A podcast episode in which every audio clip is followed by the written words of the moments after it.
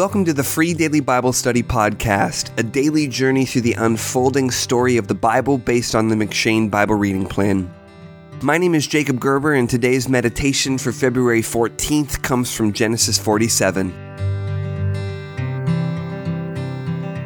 As we discussed yesterday, the last few chapters of Genesis are setting up the story we will read in Exodus.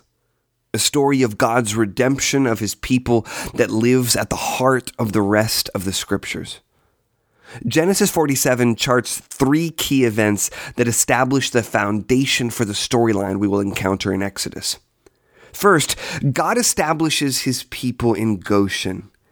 Joseph displays his characteristic wisdom in leading Pharaoh to settle the nation of Israel into the land of Goshen, which was decent land for shepherds. Goshen is a good land, although it's no Canaan.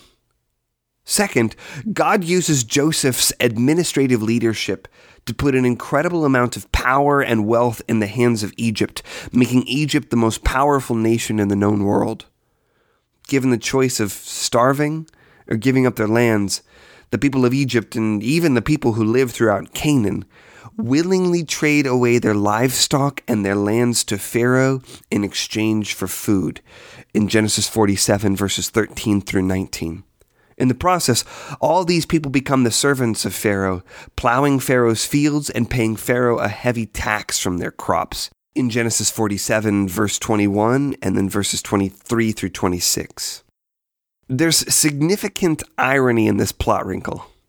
In Exodus, Pharaoh will boast as though he himself had built his empire, his power, and his wealth.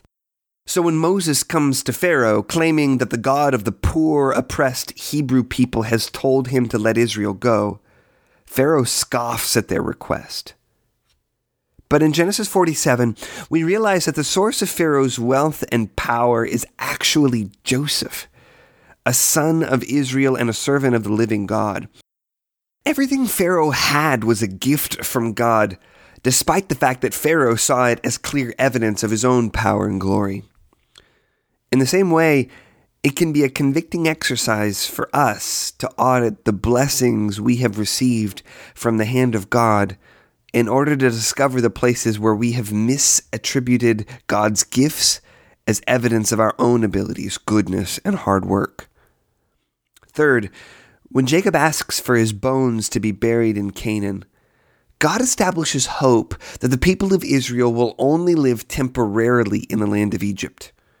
Although they will dwell in Egypt for a long time, Jacob trusts that God will be faithful to keep his promise and to bring the whole nation of Israel back to the inheritance that God had promised to Abraham, to Isaac, and to Jacob.